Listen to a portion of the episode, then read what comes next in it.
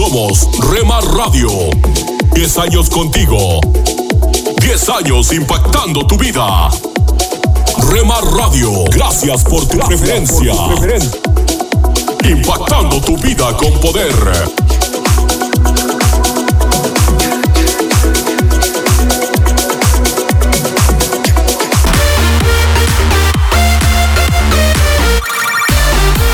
Estás escuchando Rema Radio. Esto se va de Transmitiendo desde Jalisco, México. Impactando tu vida con poder. Estás escuchando lo mejor de la música Esta es tu música, esta es tu radio.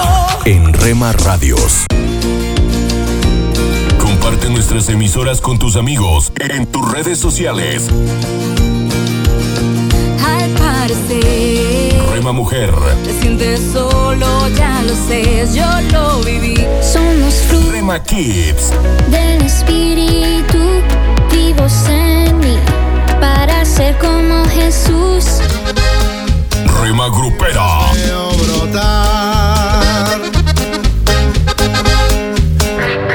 Rema Juvenil, es tu amor.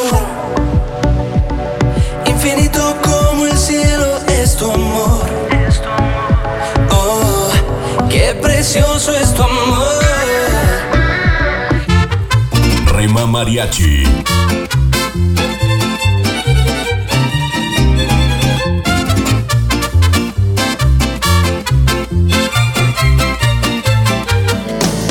Retro Music,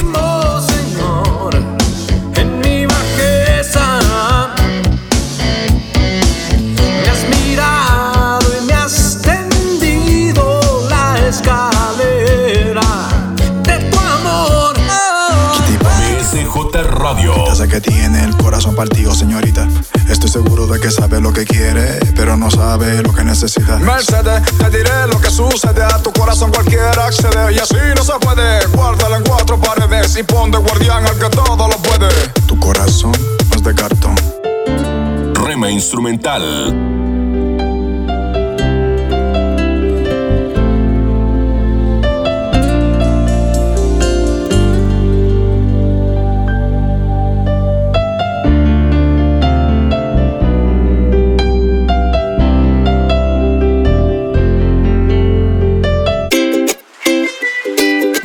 Medios.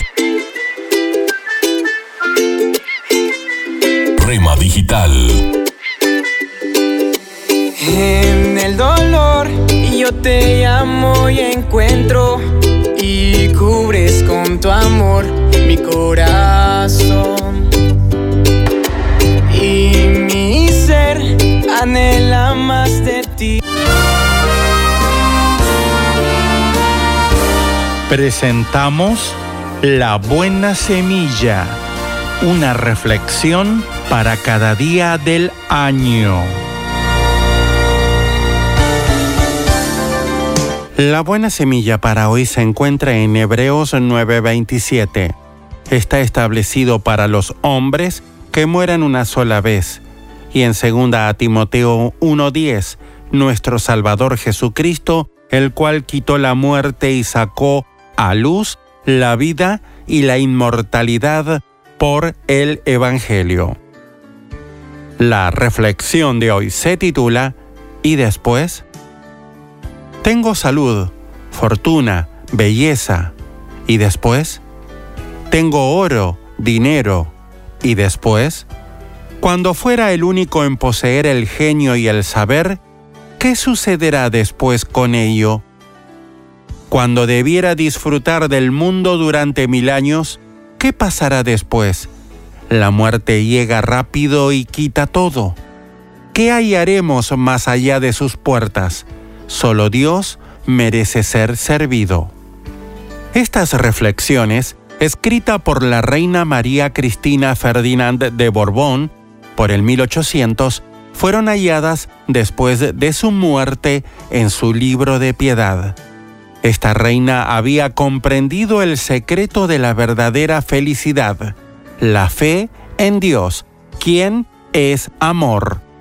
Ella sabía que el éxito, la riqueza o la salud no dan la verdadera felicidad, que los placeres ofrecidos por el mundo pueden ayudar a olvidar momentáneamente las preocupaciones. Y después, la Biblia siempre lo ha declarado. Este mundo no podrá satisfacer ni dar la verdadera felicidad al hombre, como dice Eclesiastés 6. El apóstol Pablo experimentó que conocer a Cristo es una cosa excelente e incluso lo único importante. Ver Filipenses 3:8. Seremos felices si sabemos que somos amados por Dios y perdonados por la obra de Jesús, el cual fue entregado por nuestras transgresiones y resucitado para nuestra justificación. Romanos 4:25. Jesús libera del miedo a la muerte a todos los que reconocen su culpabilidad y lo aceptan como su Salvador y Señor. Él les da la vida eterna. Juan 17.2. En ningún otro hay salvación. Hechos 4.12.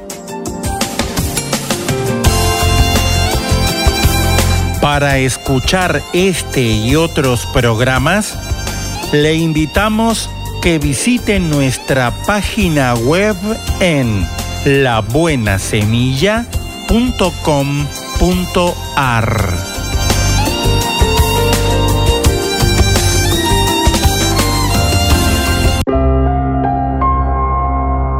¿Cómo pueden otros creyentes ayudarte a identificar peligros espirituales y enfrentarlos?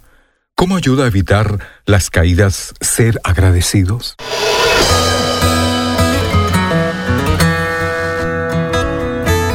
Bienvenidos a nuestro pan diario. El tema para el día de hoy, conducción espiritual. La lectura se encuentra en Efesios capítulo 5.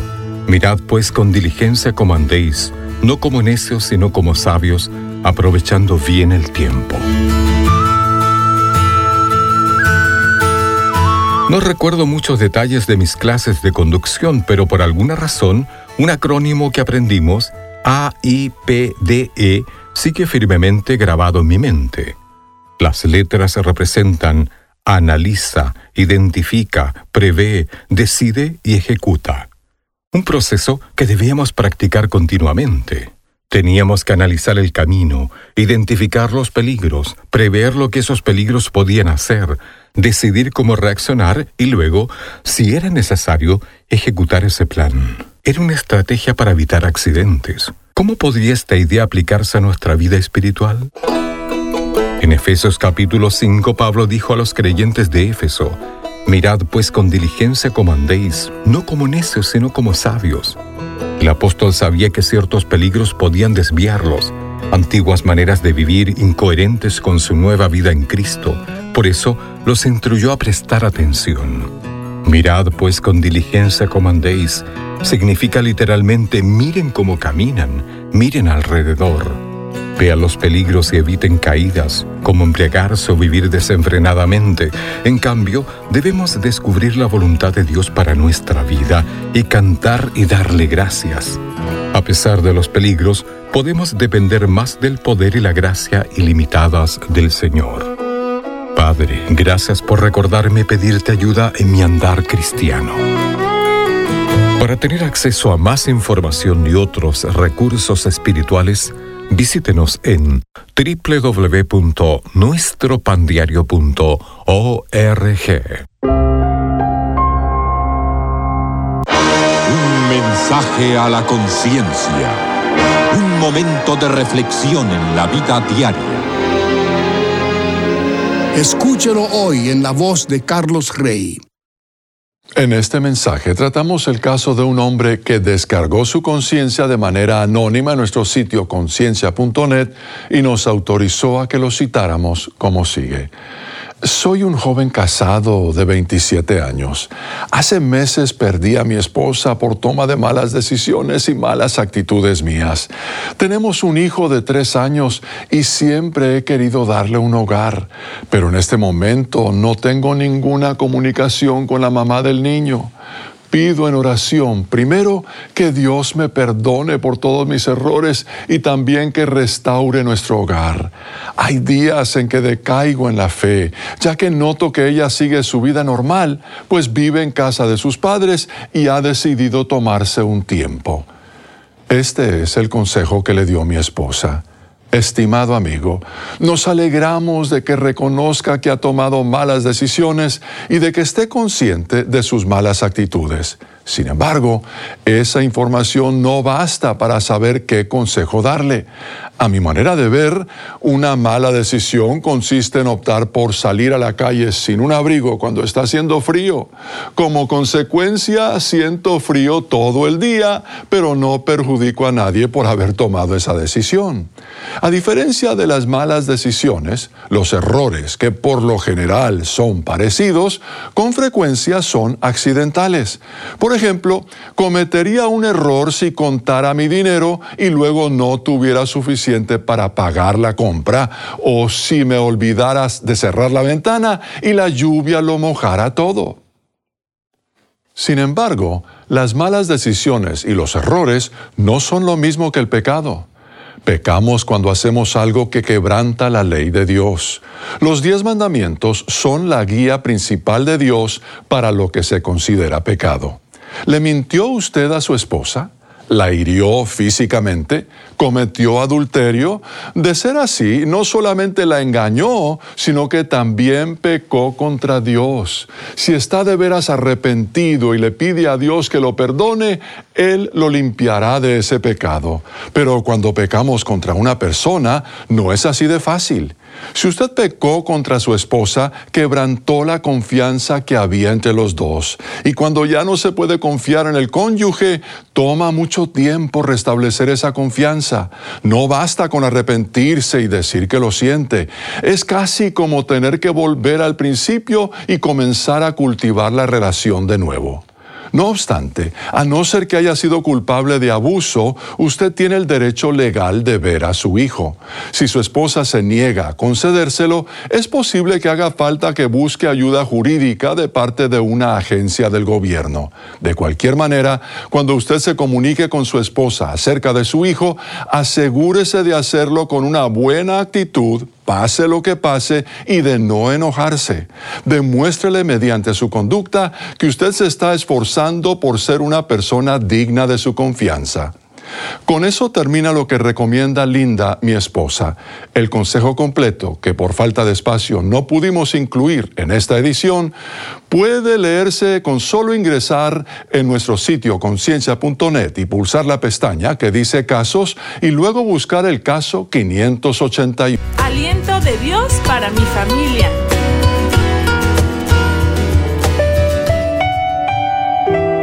Cinco convicciones de fe para levantarte. ¿Qué tal? Tal vez en los últimos días has vivido la experiencia de detener tus esfuerzos cuando todo marchaba aparentemente bien. Sin embargo, aparecen las dificultades porque no existen planes perfectos. La enfermedad, un accidente o un problema económico son tan fuertes como si escucháramos tambores de guerra.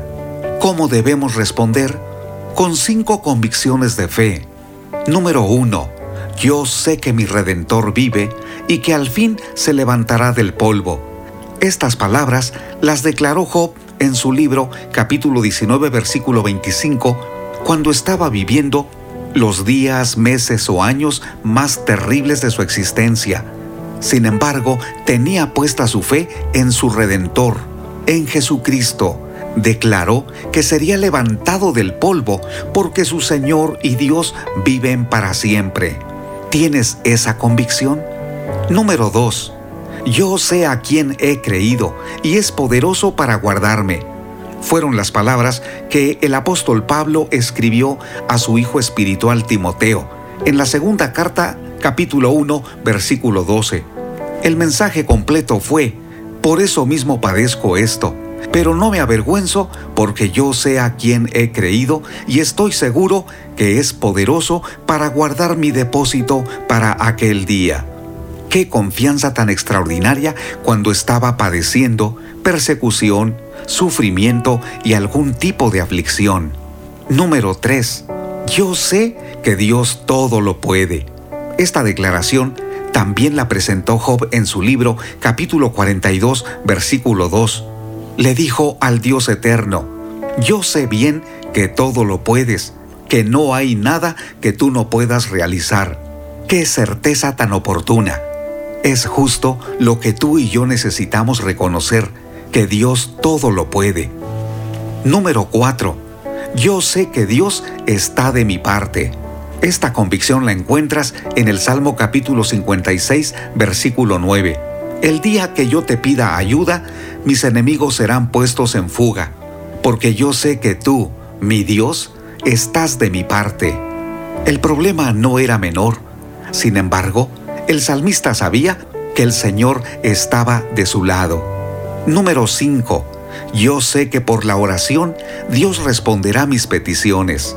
Fueron las palabras que el apóstol Pablo escribió en su carta a los Filipenses capítulo 1 versículo 19.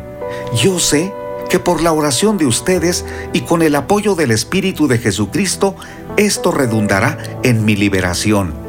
El apóstol sabía que no estaba solo. Una iglesia estaba intercediendo para que Dios lo fortaleciera. Y no tenía duda, el Señor estaba trabajando en su vida de tal manera que sería liberado. Cuando te estés enfrentando a algo que es difícil de manejar, no permitas que tus pensamientos digan, no se puede, es imposible, mejor me deprimo. Es necesario que creas en Dios, porque con estas cinco convicciones honras a Dios y Él te levantará, porque es misericordioso, es tu redentor, es tu consolador. Aunque este fin de semana parezca muy complicado, recuerda, yo sé que mi redentor vive yo sé a quién he creído y es poderoso para guardarme. Yo sé que Dios todo lo puede. Yo sé que Dios está de mi parte. Y yo sé que por la oración Dios responderá mis peticiones. Ánimo. Soy Constantino Paras de Valdés. Que tengas un gran día.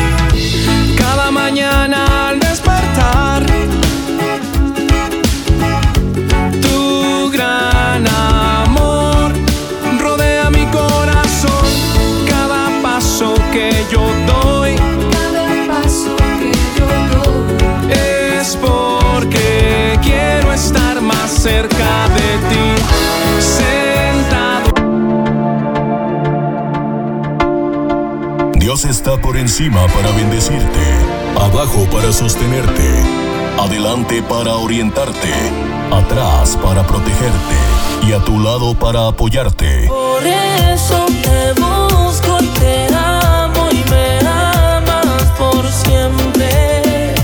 La cruz fue suficiente. Rema Radio impactando tu vida con poder.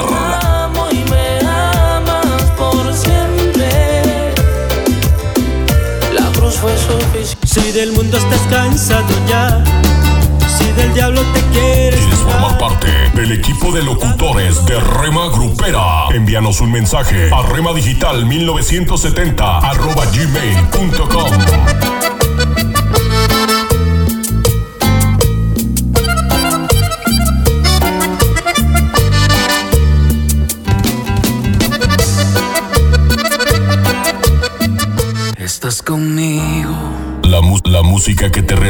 verme nacer. Tu palabra me hizo saber de las cosas tan hermosas que creaste para mí. Yo no sé. La, música que te activa. Yo no sé lo que pasó. Pero las penas voy sacando. Yo no sé lo que pasó. Hay algo andaba yo buscando. Yo no sé lo que pasó. Pero tu amor me fue a encontrar. Yo no sé lo que pasó. 24 horas para ti. Sobre tu verdad. Tu verdad que me dio la libertad. Somos Rema Radio, impactando tu vida con poder. Fue tu cruz, la cruz de libertad. Libre soy, libre soy, libre. Oremos no solo porque necesitamos algo, sino porque tenemos mucho que agradecer a Dios. Eres lo que mi alma necesita, lo que mi pasión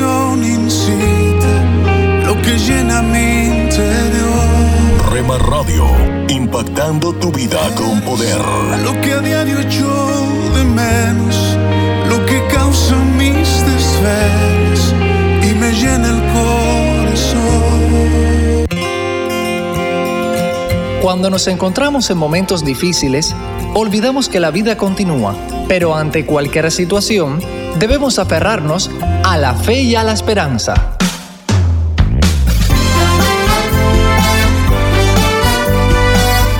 Meditaciones y comentarios con el pastor Alberto González en Mensajes, Mensajes de, fe de, Fe y Esperanza. Y esperanza. Un saludo cordial desde La Habana, Cuba. Hoy quiero insistir en la enseñanza del programa de ayer, cuando dijimos que la grandeza del amor de Cristo solo podemos comprenderla cuando vivimos en comunión con otros creyentes en la iglesia. Debo advertirte con mucho amor que si pretendes vivir la fe cristiana de manera solitaria y aislada, asumiendo que puedes hacerlo rehusando relacionarte sincera y profundamente con otros creyentes, cometerás un error garrafal. Podrás creer en Cristo sin relacionarte con otros cristianos, porque la fe es personal. Pero una comprensión profunda del amor de Cristo solo puede lograrse mediante la comunión con otros creyentes. Eso puedo asegurártelo, amigo oyente, no solo porque la Biblia lo enseña, que ya sería razón suficiente, sino porque he visto la realidad de esta enseñanza durante todo mi ministerio. La razón es obvia. No hay manera de comprender la grandeza del amor de Cristo si solo conoces tus propias experiencias e ignoras cómo Él ama y manifiesta su amor a los demás cristianos. ¿Entiendes? Al no vivir una experiencia comunitaria de fe, pierdes incontables bendiciones entre ellas la de ver cómo el amor de Cristo trabaja en la vida de otros, lo cual te puede ayudar mucho para comprender su amor por ti mismo y lo que Él hace para bendecirte.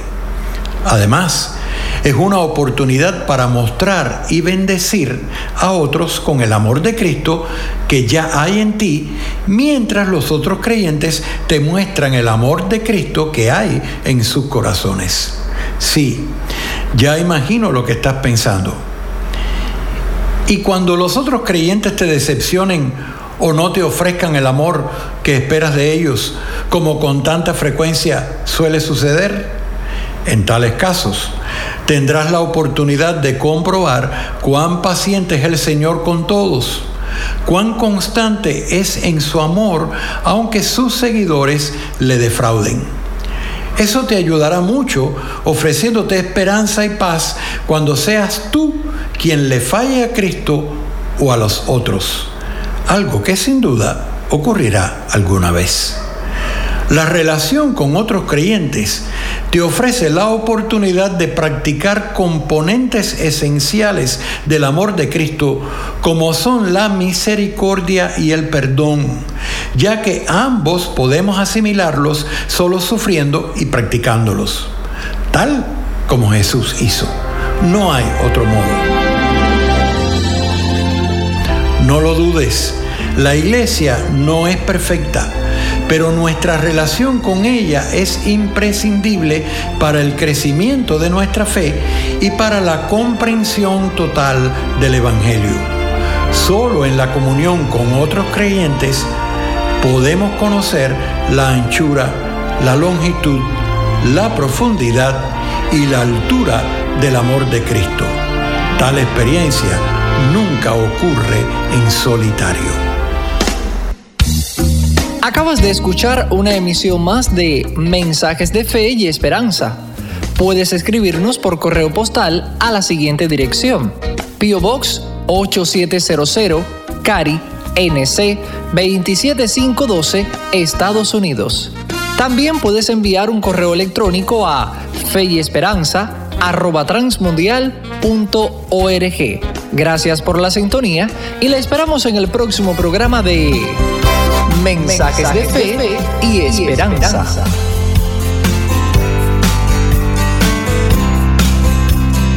Solo una voz inspira tu vida, inspira tu vida. Una voz de los cielos, con el pastor Juan Carlos Mayorga. Bienvenidos. Pero Satanás se levantó contra Israel e incitó a David a que hiciese censo de Israel. Primer libro de Crónicas, capítulo 21, versículo 1 el modus operandi de arremetida de Satanás, engañar. Mi amigo y amiga, la guerra espiritual guarda relación con el mal. La guerra intrínsecamente es algo maligno y si no hubiera mal no habría guerra para nada. El mal es la dificultad más intrigante que alguna vez ha afrontado la humanidad. En el Antiguo Testamento como en el Nuevo se cita a Satanás muchas veces. El Antiguo Testamento plantea expresamente una rebelión celestial contra el gobierno de Dios por medio de su reiterada alusión a entes malignos sobrehumanos que procuran perjudicar a los hombres y separarlos de una vida de obediencia al Señor como oímos la primera vez en la que se cita por nombre a Satanás, es en el primer libro de Crónicas capítulo 21, 1. Esta porción manifiesta el deseo de Satanás de arrastrar a David, un varón de Dios, a la desobediencia. Esta porción bíblica plantea una manera o tendencia de proceder del diablo contra la raza humana que se replica por todas las escrituras. Puede notarse a lo largo del tiempo y es vivido tanto por creyentes como por no creyentes en todas partes actualmente. En esa manera de proceder se puede apreciar la táctica fundamental del diablo, su objetivo clave y su objetivo general. Como primera medida, encontramos la táctica principal de tentación del diablo, el engaño. Está escrito que Satanás incitó a David a que hiciese censo de Israel. David, como su ancestro Eva, ignoraba la causa de las ideas que súbitamente aparecen en su mente y al reflexionar en ellas le parecieron adecuadas, razonables e indispensables, pese a que su conciencia desde luego le incomodaba. Resolvió continuar con su plan. Lo que David determinó era un completo error, tanto que el mismo Joab, jefe militar de su ejército, que no era ningún santo, cayó en cuenta del error de su determinación y manifestó su desacuerdo. Estaba tan mal que en el mismo instante que el juicio de Dios viene sobre Israel, David comprende que fue por su culpa y enseguida se arrepintió de su pecado confesando, he pecado gravemente al hacer esto, te ruego que quites la iniquidad de tu siervo porque he hecho muy locamente. Aquí vemos a todas luces lo que hallaremos a lo largo de todas las sagradas escrituras. El pecado del hombre invariablemente tiene una doble procedencia se origina de una fuente humana, las propias determinaciones erradas, y de otra sobrehumana, la tentación del diablo. Satanás es quien pone en la mente y el corazón del ser humano aquellas semillas de los malos pensamientos e imaginaciones, avivando así el mal que ya hay en la persona como lo hizo también en una ocasión en Ananías, como lo hace en el cónyuge al cual su pareja se le niega sexualmente, como lo hizo en Eva, como lo hace con las iglesias, tentándolas para que el trabajo de sus pastores sea en vano. En fin, la Biblia enseña mucho del engaño, pero ¿qué es engañar? Engañar significa fundamentalmente dar una falsa impresión. Esa es la manera en que el diablo se aproxima a las personas y evidentemente así fue como se acercó al principio a sus iguales, los ángeles, para llevarlos a la rebelión contra Dios. El diablo por lo regular inicia con engaño, de ahí que seamos puestos en preaviso por el apóstol Pablo. Pero temo que como la serpiente con su astucia engañó a Eva, vuestros sentidos sean de alguna manera extraviados de la sincera fidelidad a Cristo, advirtiéndonos también de las maquinaciones del diablo. En 2 de Corintios 2:11 para que Satanás no gane ventaja alguna sobre nosotros, pues no ignoramos sus maquinaciones. Aún así, una vez que el diablo pone un pie dentro de la vida de alguien, el engaño puede no ser ya tan significativo y con frecuencia Satanás se despoja de su disfraz para agobiar y esclavizar aún más a su víctima. Es vital orar. Digamos juntos, Padre Celestial, en esta batalla contra el mal, ayúdame para que no sea yo dañado ni alejado de la obediencia a ti mediante el engaño del diablo. En el nombre de Jesucristo. Voz de los cielos, escúchanos, será de bendición para tu vida. bendición para tu vida. Alimento para el alma Lecturas diarias de inspiración producidas por Radio Transmundial.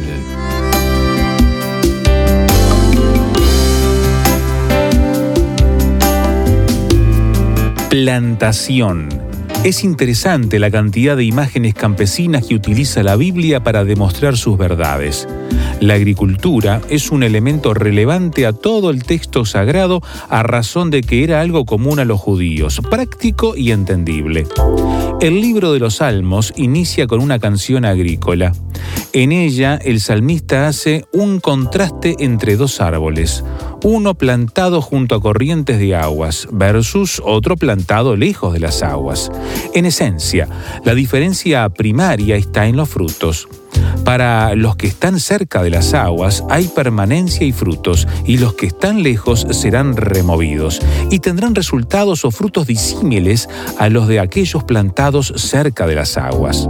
El salmista usa la imagen agrícola para simbolizar la relevancia que tiene el estudio de la ley de Jehová, que en este caso es la Biblia, y los beneficios que ello representa.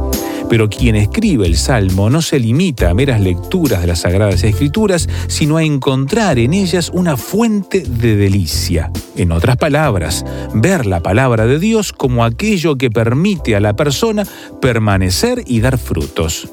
La palabra de Dios es la voz de Dios, el pensamiento del Todopoderoso contenido en 66 libros que nos hablan de su plan de salvación para toda la humanidad. En ella podemos encontrar las herramientas y principios necesarios para permanecer en Cristo y dar fruto. Por lo tanto, el salmista no encuentra un mejor consejo que dar que decirle a quien lee y canta este salmo, plántate en la palabra de Dios, serás bienaventurado, darás fruto y permanecerás. La palabra de Dios es la fuente de vida.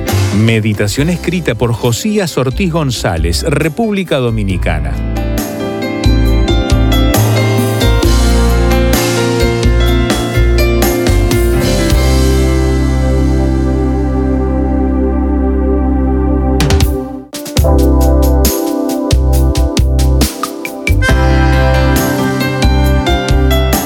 Para más información o si desea adquirir el libro Alimento para el Alma, escriba a apa.transmundial.org o llame aquí en México al 50 25 42 06. 50 25 42 06. Alimento para el Alma es una producción de Radio Transmundial.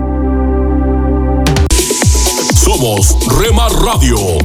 10 años contigo. 10 años impactando tu vida. Remar Radio, gracias por tu preferencia. Impactando tu vida con poder.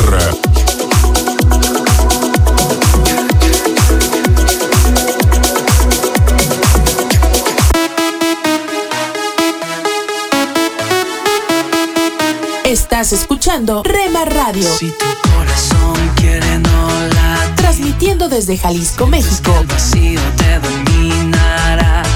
Impactando tu vida con poder. Alcanzar tus sueños, sueños. Estás escuchando lo mejor de la música Esta es tu música, esta es tu radio. en Rema Radios. Nunca dejes de orar, porque la oración es el camino que te conecta a Jesús. Milagroso, abres camino, cumples promesas, luz en tinieblas, mi Dios, así eres. Rema Radio, impactando tu vida con poder.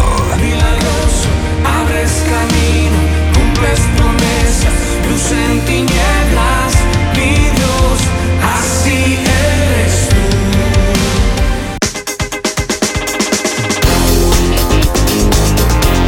Las emisoras de Rema Radio se escuchan a través de internet gracias a Celo Radio.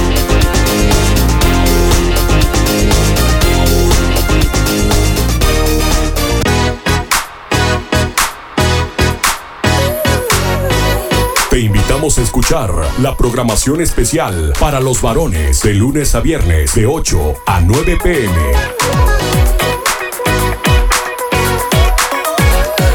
Rema Radio, transmitiendo desde Jalisco, México, impactando tu vida con poder. guerrero.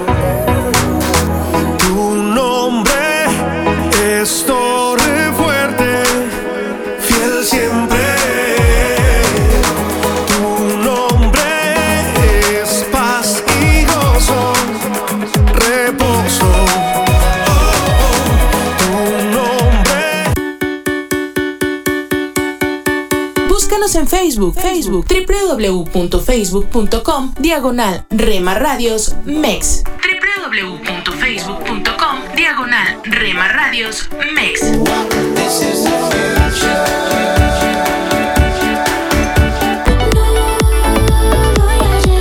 Todo lo viejo que ha quedado Porque somos parte de tu familia. adorar el que Somos una más en tu hogar. Gracias por dejarnos estar. Nuestro objetivo es ser una radio de bendición. Buena música. Buen contenido. En Rema Radio, impactando tu vida con poder.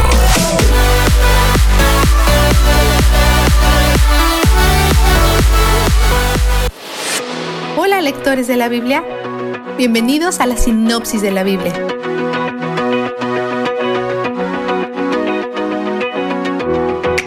Sarai tiene por lo menos 75 años y todavía no ha tenido un hijo como Dios prometió. Hace lo que muchos de nosotros hacemos cuando sentimos que Dios nos está haciendo esperar de más. Toma cartas en el asunto. En estos días, los sirvientes y sus hijos son considerados posesiones. A veces, como en este caso, las escrituras son descriptivas y no prescriptivas. Nos está diciendo lo que está pasando y no lo que debería pasar. Las escrituras nunca aprueban que se trate a las personas como posesiones. Solo reconoce lo que está sucediendo en este momento. Saraí, en su lógica, se vale de su norma cultural para hacer que su sirvienta tenga sexo con su marido, porque si Agar tiene un hijo, será de Saraí. Ella está cansada de esperar, intenta tomar un atajo y su miedo e impaciencia provocan milenios de guerras y destrucción que siguen sucediendo alrededor del mundo hoy en día. El hijo de Agar es Ismael, el padre del Islam. Los musulmanes lo consideran un profeta y el antepasado de Mahoma. Años más tarde, Sarai tiene a Isaac, de quien descienden los israelitas, y ellos son el pueblo judío de hoy. Los musulmanes y los judíos han sido enemigos durante cuatro mil años. El punto es que nuestros pecados afectan a otros, no desaparecen sin más. El pecado de Saraí impactó generaciones. Saraí abusa de Agar, quien huye al desierto embarazada, maltratada y sola. Entonces ocurre algo muy importante. En las escrituras la frase un ángel del Señor se refiere a un ángel mensajero. Pero en este caso, el versículo 16.7 dice, el ángel del Señor. Muchos estudiosos creen que esta distinción se refiere al Jesús preencarnado, Dios el Hijo, apareciendo en la tierra como un hombre antes de nacer, como un humano llamado Jesús. Veremos esto a lo largo del Antiguo Testamento. ¿Por qué los estudiosos creen que este es Jesús? Hoy vemos dos razones. Primero, en el versículo 16.10 dice, de tal manera multiplicaré tu descendencia. Los ángeles no pueden hacer eso. No están a cargo de la vida. Segundo, en el versículo 16.13 dice que fue el Señor quien le había hablado.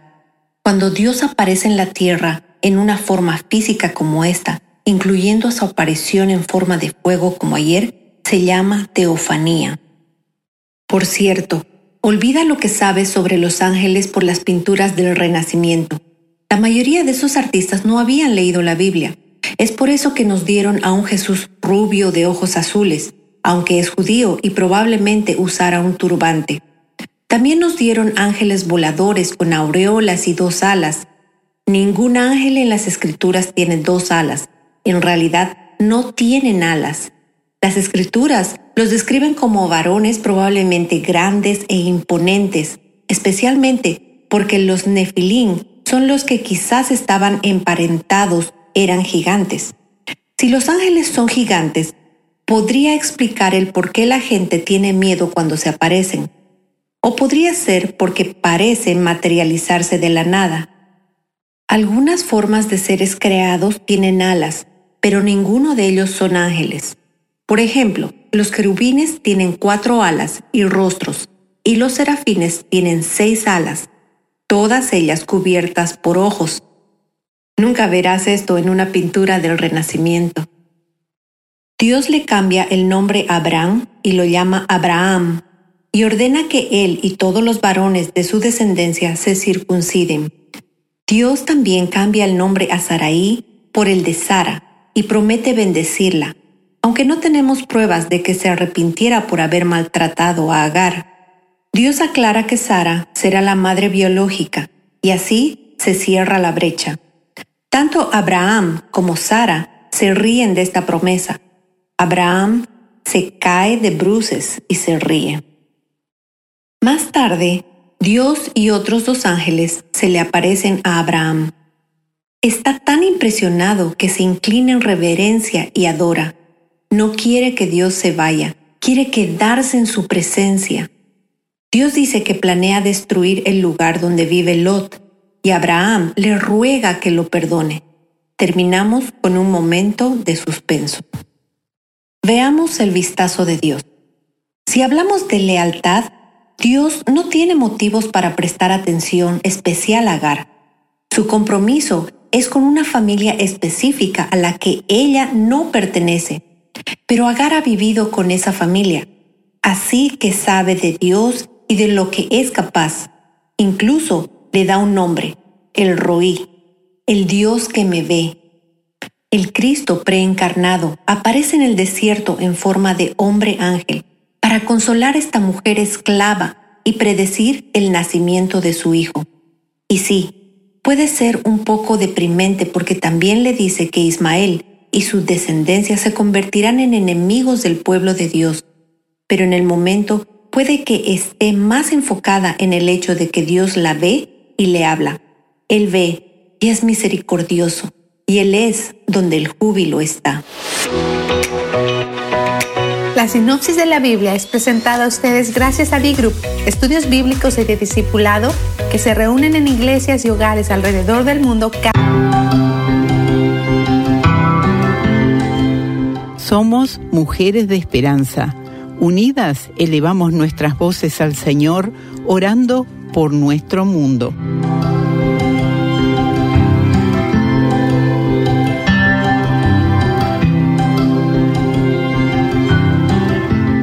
Padre, haz crecer la fe de las mujeres camboyanas mientras aprenden a abrazar tu amor y a depender de ti. Amén, Señor.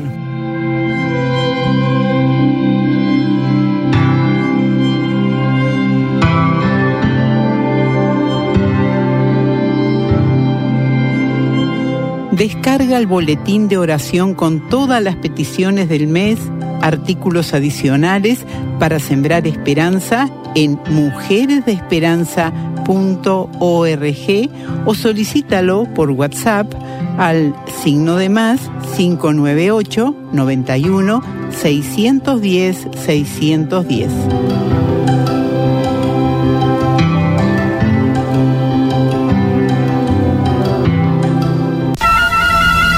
Ellos encontraron luz en los valles de sombras. Ellos obtuvieron poder para superar los desafíos. Hombres, mujeres y niños que cada día experimentaron el maravilloso mundo de la oración. A partir de este momento le invitamos a que entre con nosotros a El maravilloso mundo de la oración, el mejor de los encuentros, en la voz del pastor José Hernández.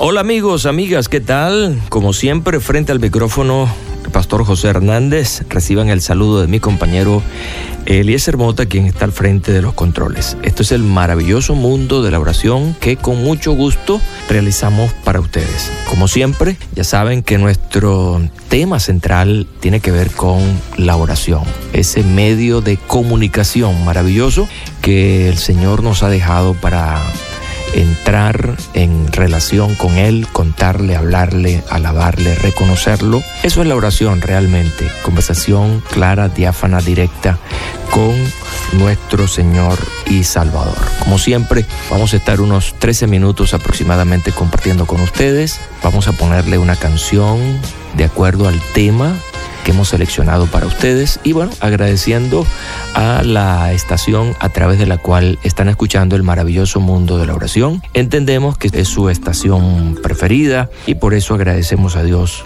que a través de ella estemos en contacto. Nuevamente, sean bienvenidos todos y todas.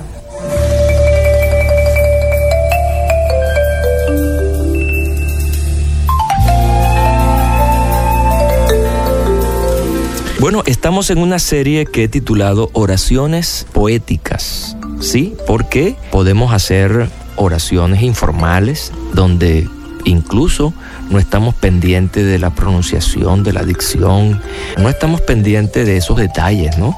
Sin embargo, en la historia han habido hombres y mujeres que han hecho oraciones muy bien organizadas, muy formales, al punto que le han puesto estilo las han hecho en un género poético, lindo, hermoso, que no por ser hermosas Dios las escucha. Recuerden, les he dicho que no es tanto la forma, sino verdaderamente el sentido con que hacemos las cosas, el corazón.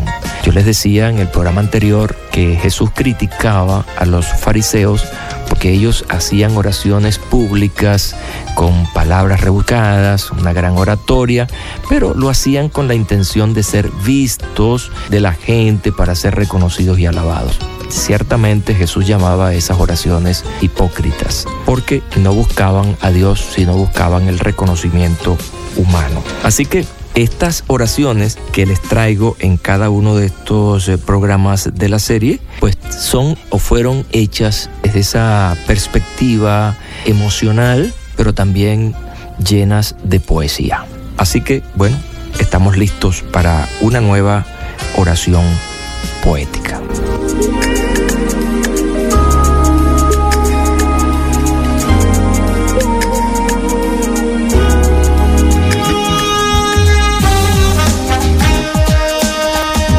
Bien, hoy mmm, voy a compartirles, a leerles poéticamente esta nueva oración que traigo. En el programa anterior leímos una oración poética de Asaf, músico reconocido del pueblo de Israel. Y esa oración poética de Asaf estaba relacionada con la restauración de la nación.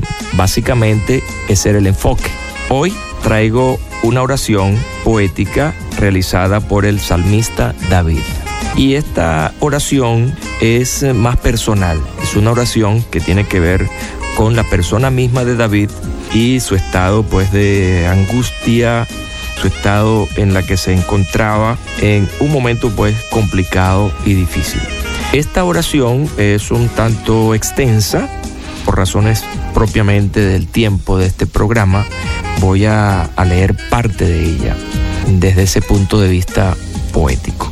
Eh, dice así, sálvame Dios, porque las aguas han entrado hasta el alma. Estoy hundido en cieno profundo, donde no puedo hacer pie. He llegado hasta lo profundo de las aguas, y la corriente me arrastra. Cansado estoy de llamar, mi garganta se ha enronquecido.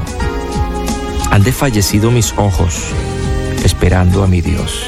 Se han aumentado más que los cabellos de mi cabeza los que me odian sin causa. Se han hecho poderosos mis enemigos, los que me destruyen sin tener por qué y he de pagar lo que no robé.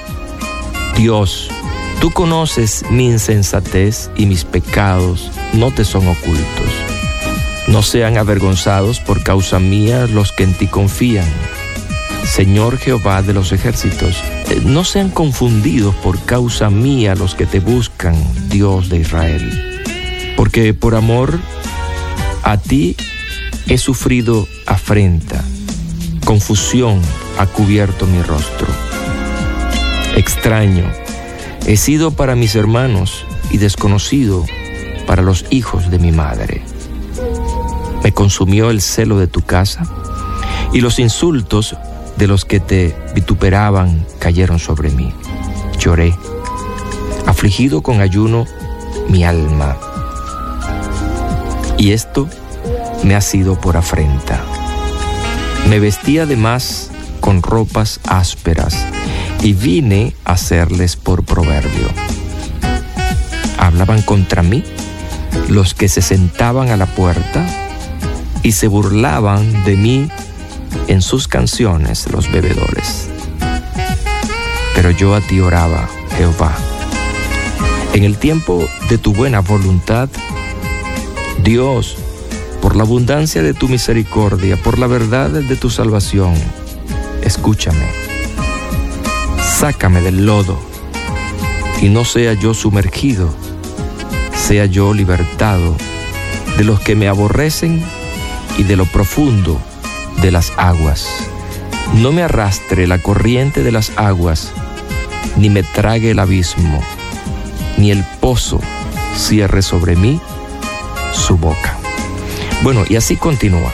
He leído parte del Salmo, porque bueno, ya saben, razones de tiempo. Pero quiero que ustedes eh, observen en esta oración poética la metáfora principal que usa el salmista David.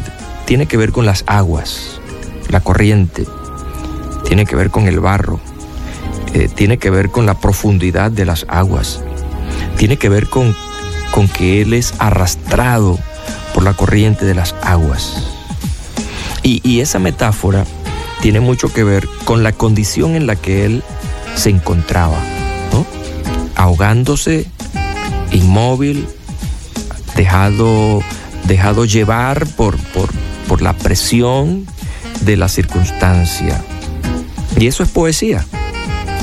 Eh, son elementos que hacen que la oración sea una oración distinta, ¿verdad? Eh, no es una oración institucional, es una oración bella, pero que obviamente está cargada de cierta angustia. Una oración donde Él está pidiendo ayuda a Dios para que, bueno, lo saque de esa condición tan terrible. Es como que si alguien se está ahogando, está haciendo movimientos desesperados, levantando las manos, haciendo señas, pidiendo ayuda y salvarse de morir ahogado, arrastrado por las corrientes de las aguas. Ese es el cuadro, angustia, que nos da el salmista aquí. Bueno, eh, ustedes y yo hemos pasado por circunstancias así. A lo mejor no hemos pedido ayuda a Dios en la manera tan poética como lo hizo David, pero sí nos hemos sentido como Él, Y lo maravilloso es poder ver la mano de Dios en medio de esas circunstancias tan difíciles. Así que tu oración es una oración que Él va a escuchar, sea poética o sea informal, pero Él escucha.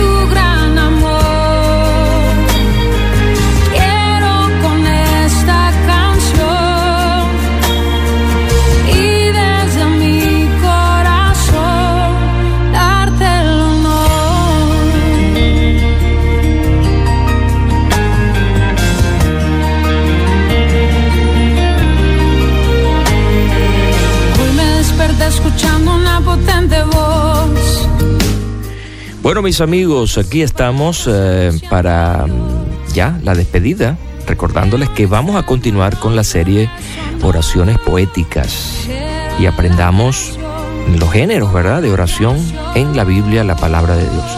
Recuerden, escríbanme, por favor, háganme sus comentarios acerca del programa y de esta serie. Escriban a oración arroba transmundial.org. Repito, oración arroba transmundial.org.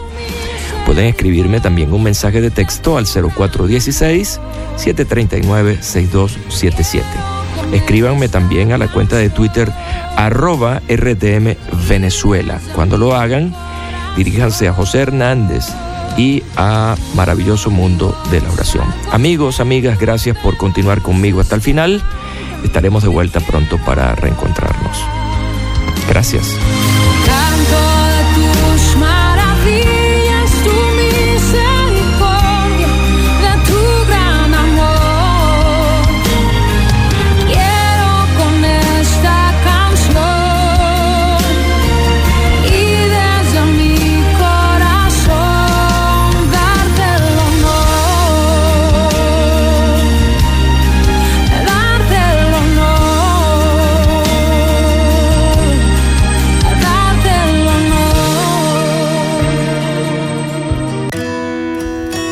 Esto es la palabra para ti hoy.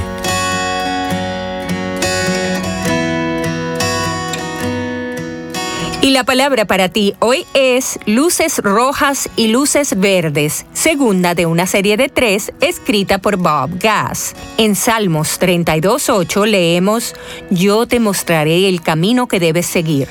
La pasión de Vincent por el ministerio lo llevó a las minas de carbón de Bélgica, donde les predicó a los mineros, alimentó a los hambrientos y se ganó un lugar en el corazón de la gente.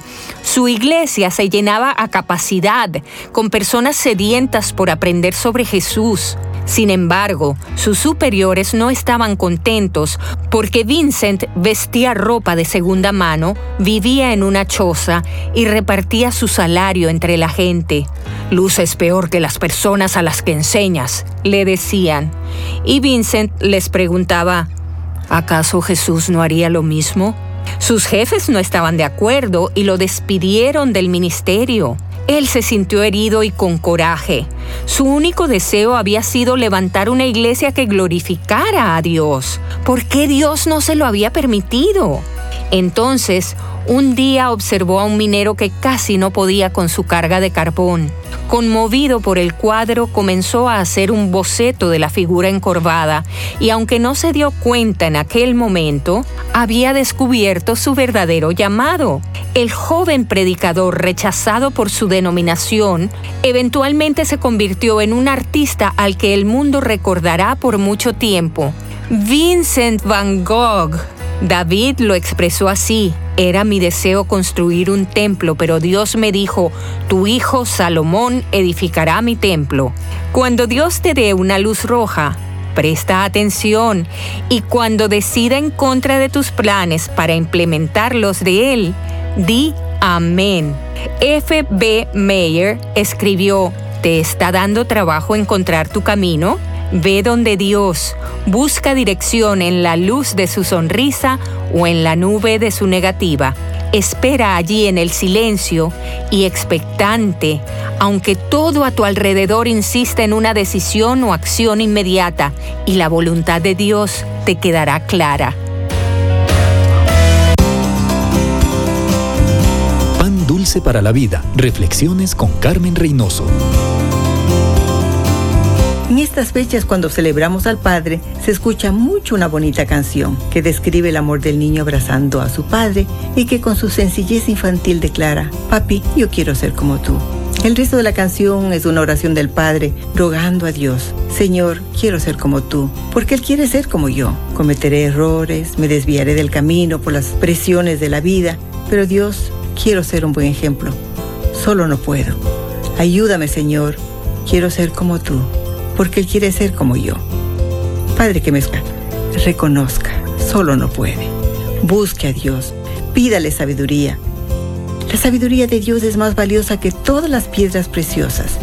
Y con el poder del Espíritu Santo, usted será un ejemplo, una influencia, una motivación para su hijo. Anhela triunfar, ver triunfar a su hijo. Camine con el Creador Todopoderoso. Él ya tiene el plan perfecto para usted y para su hijo. Dulce para la vida. Reflexiones con Carmen Reynoso. Los caminos de mi rey. Estás escuchando Rema Radio. Transmitiendo desde Jalisco, México. Impactando tu vida con poder. Estás escuchando lo mejor de la música, Rema Radios.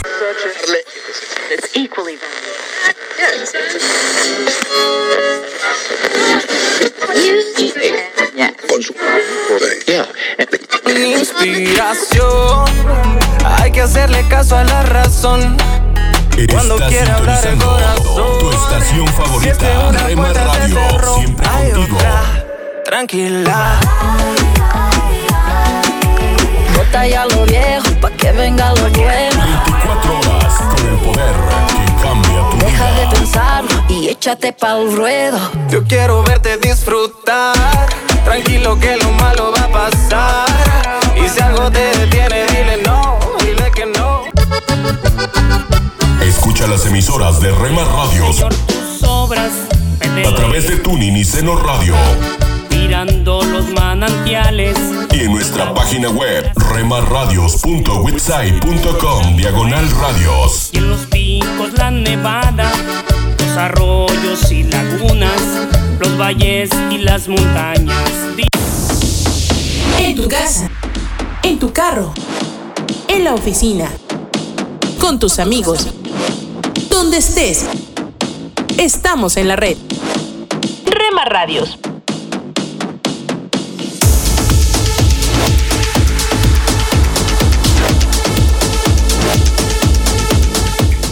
Rema. Somos Rema Radio. 10 años contigo. 10 años impactando tu vida. Rema Radio, gracias por tu preferencia. Impactando tu vida con poder.